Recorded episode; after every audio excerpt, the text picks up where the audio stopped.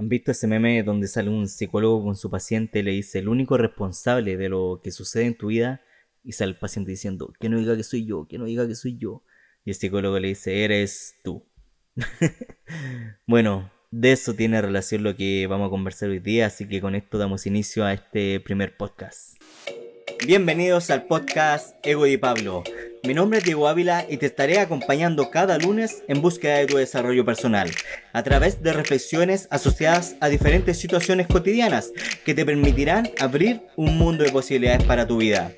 Quédate en esta nueva entrega. Imposible no ponerse nervioso después de, de magna presentación. Bueno, primero que todo, desearles una excelente semana y un gran día. Agradecerles también que me estén escuchando y lo otro, ya siguiendo con la línea del meme, hoy hablaremos sobre la responsabilidad. ¿Por qué la palabra responsabilidad nos causa muchas incomodidades y, muchas emociones a la, misma vez? Sabemos que ser responsable lo vemos como algo más rígido en el cuerpo, como más, eh, como más grave, como, como no sé, como si fuera algo, algo que nos hiciera mal, una carga. Este juicio, a, través de, lo que he ido viendo y observando yo en diferentes personas, nace muchas veces desde nuestra infancia, cuando esa responsabilidad la asociamos a un deber.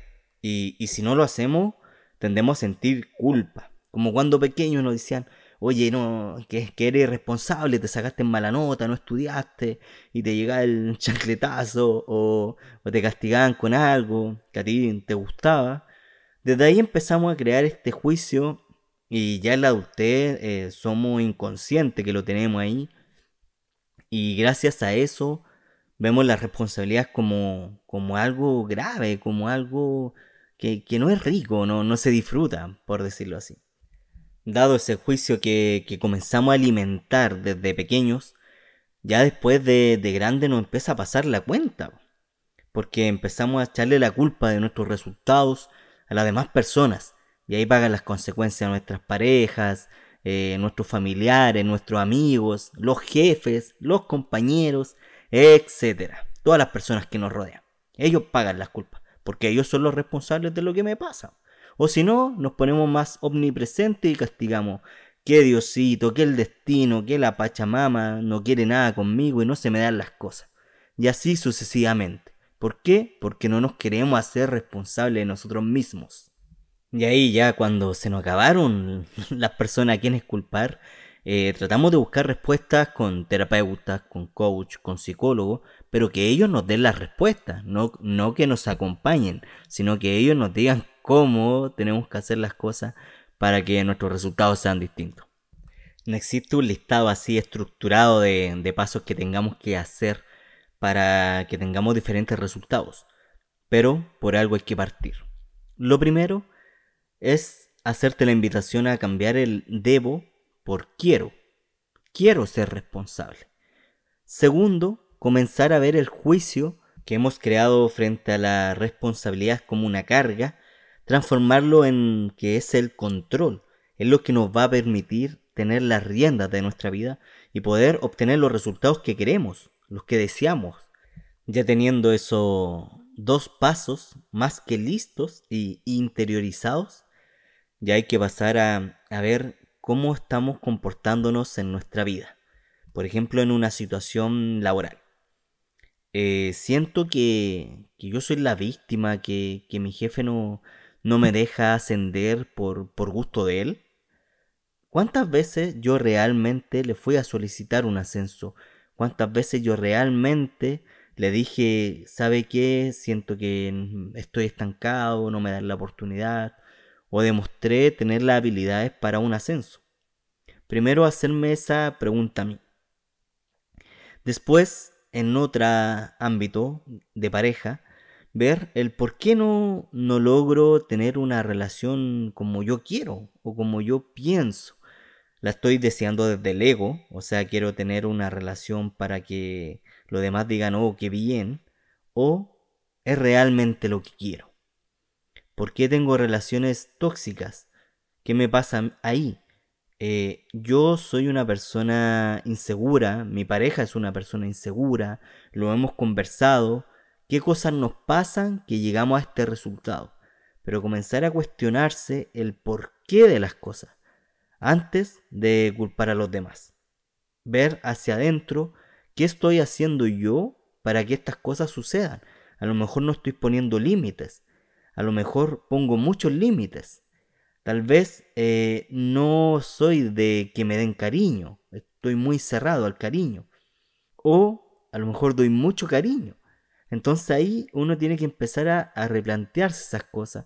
A cuestionarse y decir, ¿seré yo, Señor Jesús? ¿Seré yo el responsable de estas cosas? Y ahí puedo encontrar diferentes respuestas. Tal vez yo nunca aprendí a, poner límites, a, a decir lo que me incomoda y lo que no, a reclamar la injusticia. Por lo tanto, siempre me quedo callado cuando los demás me dicen cosas que a mí me molestan. ¿Y qué pasa ahí? Eso me empieza a pasar la cuenta. Y nunca voy a tener la opción de reclamar lo que es injusto. O a lo mejor eh, nací y me crié en una situación de inseguridad. Por lo tanto, tengo tanto apego a las cosas y a las personas que si me dejan solo me siento inseguro y no confío. Y así me empiezo a hacer unos diferentes cuestionamientos que te van a entregar a ti la respuesta, la que tú deseas. Pero para poder hacer consciente esta, este cuestionamiento, tienes que salirte del triángulo dramático. Es decir, dejar de, hacerte la víctima dejar de creerte el héroe de las situaciones o, o también dejar de creerte el villano, que eres el malo, el culpable. Salirte un poco de ese triángulo dramático te va a permitir ver las cosas y las situaciones desde otro punto de vista. Y ahí, cuando estés en ese punto de vista que se llama el protagonista, dirás, ya, ¿y ahora cómo me hago cargo de esto? ¿Cómo me hago responsable de esto?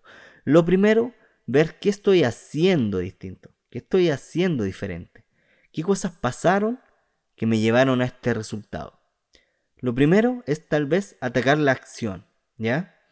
Lo más probable que lo primero que tendamos a hacer es cambiar esas acciones que hemos ido haciendo. Pero cuando intentamos cambiar la acción, a veces no es suficiente para lograr diferentes resultados. Y es ahí cuando tenemos que empezar a ver nuestra forma de ser. En esa forma de ser están las cosas que te mencionaba antes. Tal vez nunca aprendí a poner límites. Tal vez me crié en, una, en un entorno de desconfianza o de apego.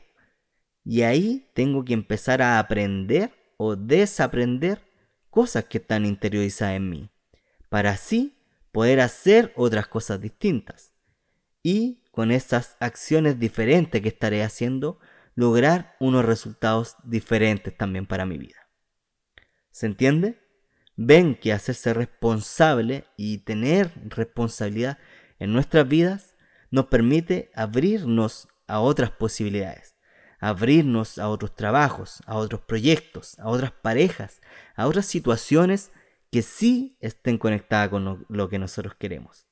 Es por eso la importancia de cambiar este juicio y comenzar a ver la responsabilidad como un canal, como un medio que te permite poder poder hacer tu vida, controlarla y también tomar las riendas para dirigirla hacia donde tú quieres. Ahora, con mucho amor, comenzarás este camino a hacerte cargo y responsable de tu vida. Gracias por haberme acompañado en este primer capítulo del podcast.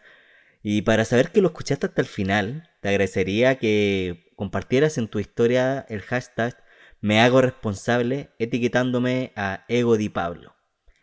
Eso, que estés muy bien, te mando un abrazo apretado y con todo hacerse responsable. Nos vemos el próximo lunes. Chao, chao.